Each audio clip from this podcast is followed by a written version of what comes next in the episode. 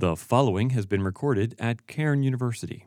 Any reproduction of this recording without the express permission of the university is prohibited. Well, good morning. It's uh, my privilege to be with you here today. And um, I just wanted to thank uh, Dr. Williams and Dr. Harding for inviting me today to speak to you. Uh, my children go to a uh, Christian school, Delaware County Christian School. Any graduates here? Ah, yes. I, is that Maya? I can't see. Is that no? That's not Maya, is it? Okay. Anyway, uh, fantastic. So I know how important chapel is.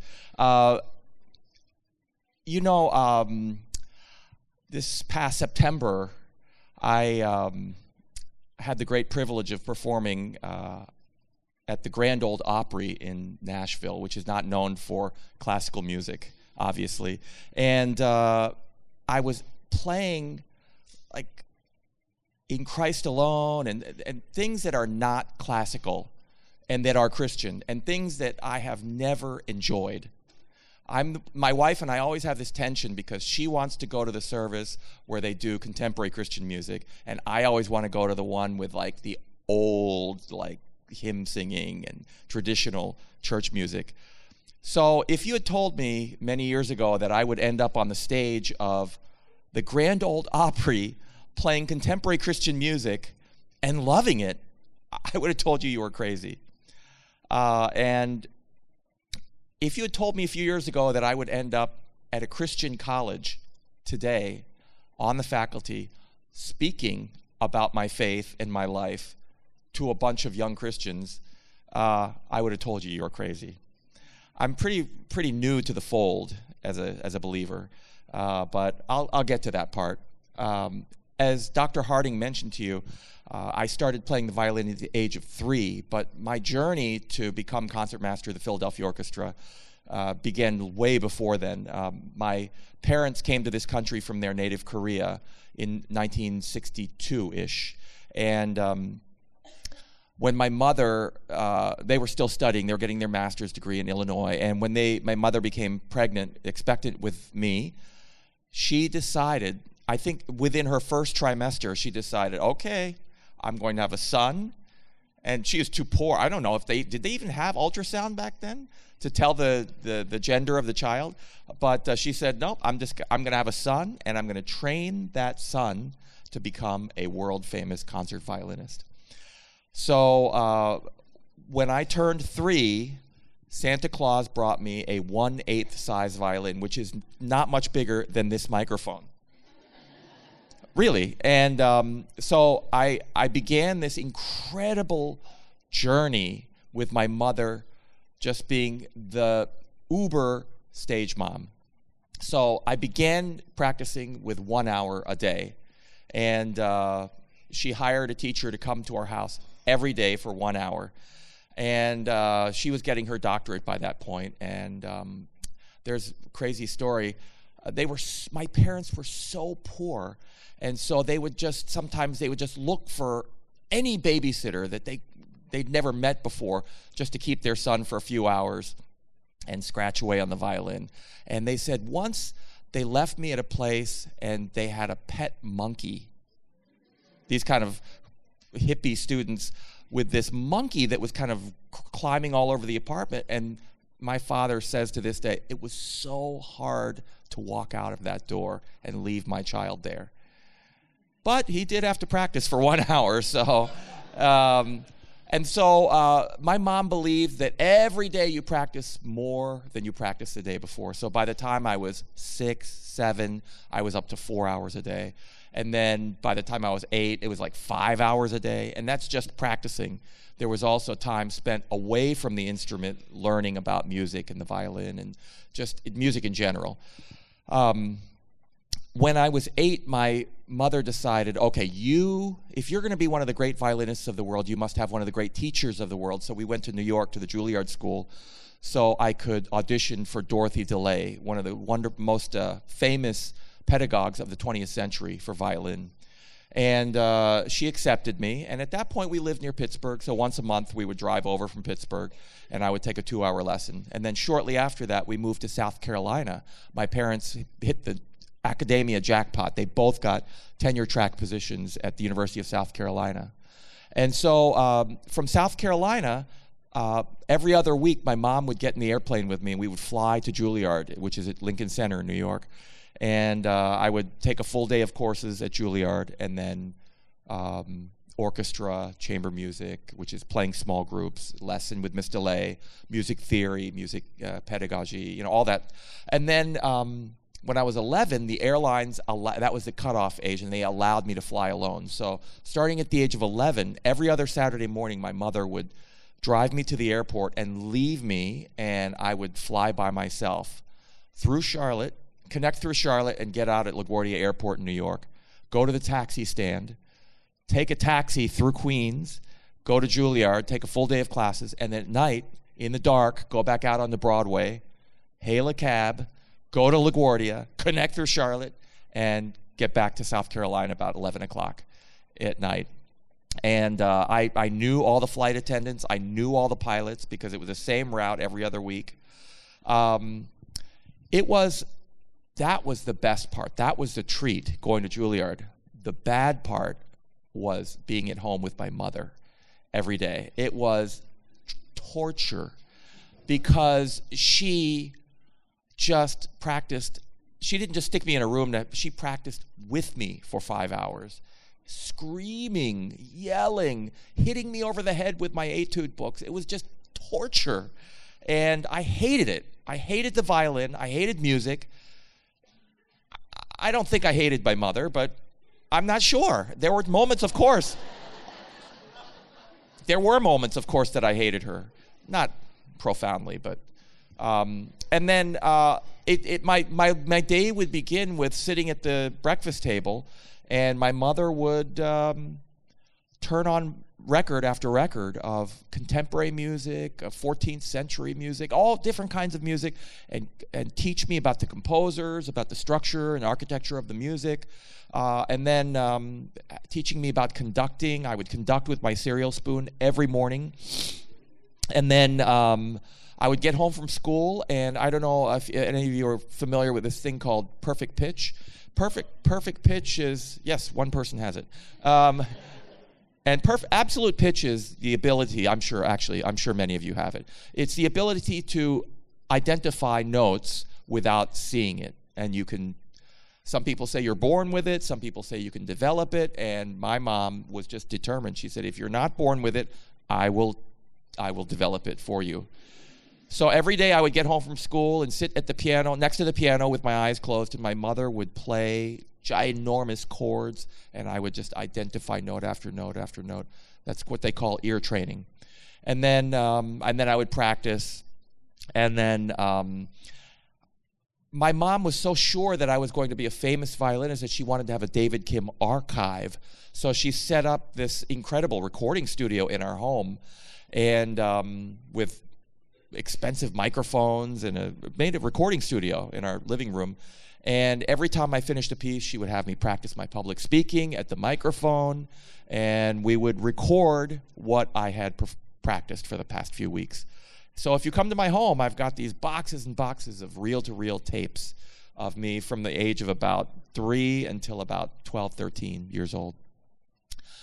Uh, it was, did I mention that it was an unhappy childhood? I, I forgot if I told you that part. Um, my father was not a musician, and he was the voice of reason through all this. He was a professor of computer science, and he, when my mother was out of the house, he would be like, "Oh, put that thing down. Let's let me go sh- teach you, like how to throw a ball or how to run or something, you know, normal." how to read. and my father did believe that. He did, he supported my musical aspirations or my mother's musical aspirations, but he understood that the only way I was going to become a more complete musician was if I would have a broader life experience. And so he encouraged me to watch wonderful cinema, um, to read great novels, to enjoy sports, you know, things like that. Um, my father wanted to have more children, and my mother refused. My mother said, Are you crazy? Uh, that would be the biggest distraction to what we're trying to do with David. So I'm an only child. Um, when I was 10, you know, classical musicians in the summertime, we go to music festivals in really wonderful places all over the world and mountain resorts. And so at, at the age of 10, I received a full scholarship to go to the Aspen Music Festival in Colorado. And so I went, and the first year, again, with my mother, nine weeks, five hours a day, you know, all that. But when I was 11, it was so expensive that my mom sent me alone. What a mistake. Uh, I just went berserk for nine weeks, and I didn't touch the violin. I didn't bathe for nine weeks. I, I mean, I like ate hamburgers and hot dogs for nine weeks. It was just, it was just like I just kind of had to let everything go that was just pent up in in from regular life. And um, Miss DeLay, I think she understood deep inside that I needed that because she never really gave me much of a hard time. And then at the end of nine weeks, I'd fly back to South Carolina, and my mom would be like, uh, "You never unpacked your suitcase." You know, literally, I wore one T-shirt and a pair of shorts the entire summer. It was like Lord of the Rings. No, is that what the word? The, the Lord of the Flies. Yeah, Lord of the Flies. Lord of the Rings, and then I was like Gollum.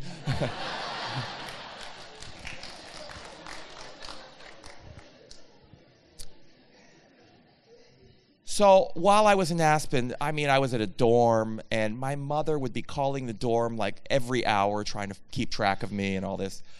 Um, when I was 14, I went every summer. I got this full scholarship every summer, and meanwhile, I'm performing all over the all over the country with my mom as my piano, pianist, and um, I'm on television as a child prodigy, and um, you know, our relationship continues to be as volatile as ever, but loving in some ways. And uh, my mom, she would absolutely forget to feed me dinner sometimes. You know, I'd be like, it'd be like 10 o'clock at night. It's like sixth, sixth grader, and I'd be, I'd be like, oh, my stomach would be growling. She'd be like, oh, sorry. And she would run and get like a grape soda and donuts. And that was dinner. This woman had totally just focus and intensity. She was about this tall and had these little kind of like kitty glasses, like far side. And um, she was just, man, she was intense. And um, so when I was 14, I'm at, at uh, Aspen, and suddenly the phone calls stop. And I, I don't get it. And uh, with my puny 14 year old brain, I don't get it. But she does call once in a while and very mellow. Hey, I love you. Are you having fun? Have you made new friends? And I didn't quite know what was going on. I didn't, nor was I that curious. I was just like, fine, you know, 14 year old boy.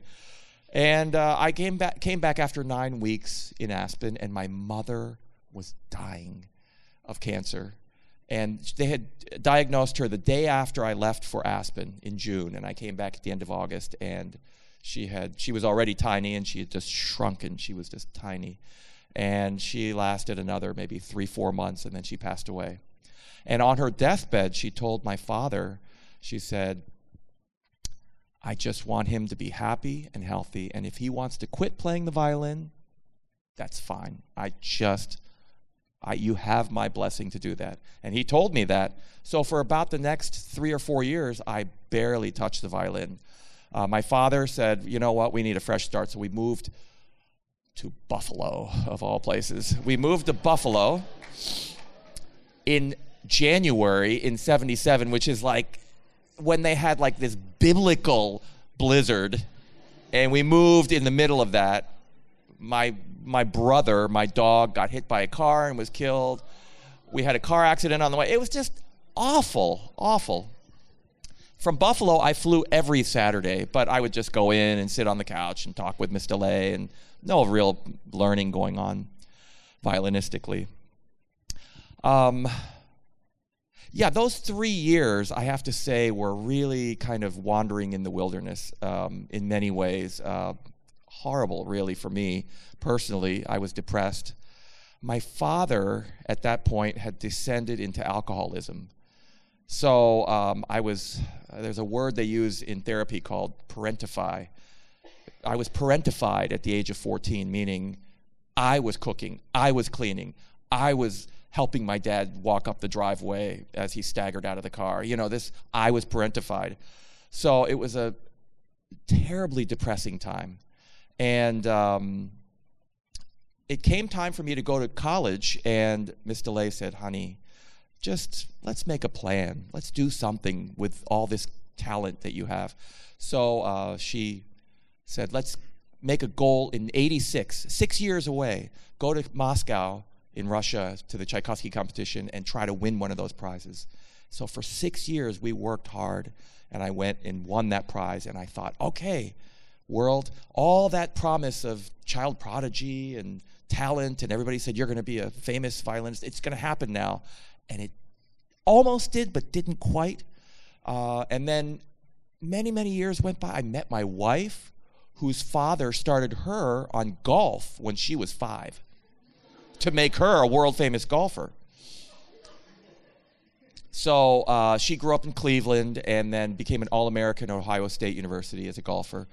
And uh, almost went to the LPGA, but then missed it by one stroke, one shot. And then she just burned out. She said, I hate golf. I quit. And she did. Um, so the years are going by, and just a little side note, since we're at Cairn, about my faith. Um, Dr. Williams is like, oh my goodness. Who invited this guy? uh, anyway, no, no, I'm, I joke. Um, my mother, my whole life growing up, she was always the church organist. Wherever we went, she made extra money by playing in church. I was allowed to miss church all the time because if I missed church, that meant I was playing the violin. So she didn't care. Remember? She, the, the lady that forgot to feed me. So obviously, spiritual food was not on the high priority list either. But I was waiting for the Lord my whole life. I was kind of like, kind, what do they call it? A seeker? I, I wasn't sure. I was always waiting for that moment. And then as I went to Juilliard and, you know, a little bit of Campus Crusade and just meeting people and fellow believers, or not fellow believers yet, and then I just wasn't sure when it was going to happen because everybody always had like all this this great answer for me. They were like, "Oh, well, I was sitting in my car. It was November 13th, 1999 and uh 4:44 p.m. and uh, I was saved." And I'm like, Really? All right. I'm so happy for you. You know, like, uh, what about me? When is it going to happen for me? And I was waiting and waiting. I met my wife, who grew up with in the Southern Baptist Church. Whoa. Whoa. So I couldn't see the screen, but like as soon as I met her, her father was like, my future father-in-law was like, "You're getting dunked." And so I was at their church, like, and I couldn't swim. My mother never taught me how to swim, so I was afraid of the water. And I'm like, ah! it was so frightening. In a pool this deep, I was petrified. And then we had our first child, and everybody said, Oh, is Natalie going to be a violinist or a golfer? And, you know, so. And then suddenly we had another child. So we have two daughters, and everybody said, Okay, is Maggie going to be the golfer? Is Natalie going to be the violinist? Or is it going to be the. And uh, again, I'm just waiting. We had such a hard time conceiving. We waited five years, and my wife cried out to the Lord. And we were this close to just giving up, and then what a gift. And then, um, so all, all of these places along the way, I'm thinking, okay, this is going to be my moment. And then when we had Natalie, I thought, okay, this is it. I'm going to be a, a believer now. But I just didn't, I wasn't feeling it. I didn't feel that, I, whatever it is. And then, oh, second child, what a gift. Maggie's here. Uh, no, not then either. And then just so finally, when it happened was at orientation of preschool for my first kid. Uh, at our church, our future church, which we attend now, Church of the Savior in Wayne, um, just met a Korean American missionary who was in who had been going to Japan, and just through meeting him, um, my wife met the wife and said, uh, came home one day and said, "Listen, I met these people at orientation, Michael and Pearl O. They're missionaries. They're going to Japan in a few months. I invited them over for lunch, and I was like, oh, listen, you handle that. I'll just say hello, and then I'm just going to go up to my office and work." And they walked in the room, walked into our kitchen, and this was 19, uh, 2003. This was 2003. And they walked in the room, and the Holy Spirit just went, bow! He just went, uh, Michael, nice to meet you. I'm David. And then, and then I said, so what are you doing? And he said, oh, well, I'm, I'm actually moving my family. We're going to Japan in three months, and we're going to start a theological seminary in Nagoya because it's a very dark country and we need to help raise up the next generation, blah, blah, blah, blah, blah, blah, blah, blah. blah. And I was looking at him and I just felt the words come out of my mouth. Come out of my mouth. I was like, how can I help? And in the course of helping him, I organized a concert at the Kimmel Center, two concerts at the Kimmel Center. We produced a CD. I went to Japan twice for concerts, all this, and now it's a thriving seminary in Nagoya, Japan. And uh, through that process of several months, I accepted Christ as my Savior. So, um, all, all of that to say, uh, now that I'm in this incredible position, I've been concertmaster here in Philly for almost 20 years. And I, I have wondered many times along the way, like, God, what do you, why did you do this for me? Why did you Surely it's not just to make me feel, to feed this enormous ego inside of me. Why did you put me in this position? And it's taken me a long time to get there. And ironically, through these concerts with Keith and Kristen Getty at Carnegie Hall and in Nashville at the Grand Ole Opry and just all over Kennedy Center, I'm just beginning to realize that my responsibility is, as Dr. Williams said in his prayer, to be a good steward of the gospel and to be a bold witness. And it's not easy for somebody who's relatively new to the fold. So I have begun to realize that God is not telling me, you need to go out and speak. Be, you need to be the Korean American Tim Keller. No. And I tried that, and it, believe me, it did not, it did not go well. Um, I believe that the Lord gave me these gifts, the work of my hands, so that I could be a strong witness, so that I could be a good steward of the gospel and of the kingdom through the music, through what I do best. And really, frankly, the only thing I know how to do, actually. So, on that note, I want to say what a privilege it is it has been to speak to you today, and thank you for laughing at my funny my silly stories. And um, I would like to ask Dr. Harding to actually join me, and I'd like to end with prayer, but not, not my stumbling verbal prayer, but I'd like to play something for you. Um, by Johann Sebastian Bach. This is the Arioso. We performed this uh, in Nashville at the Getty's big conference this past September, and it's now available online and on a CD. Um, you can probably find it through their Sing Conference uh, website. Thank you so much, and God bless you all.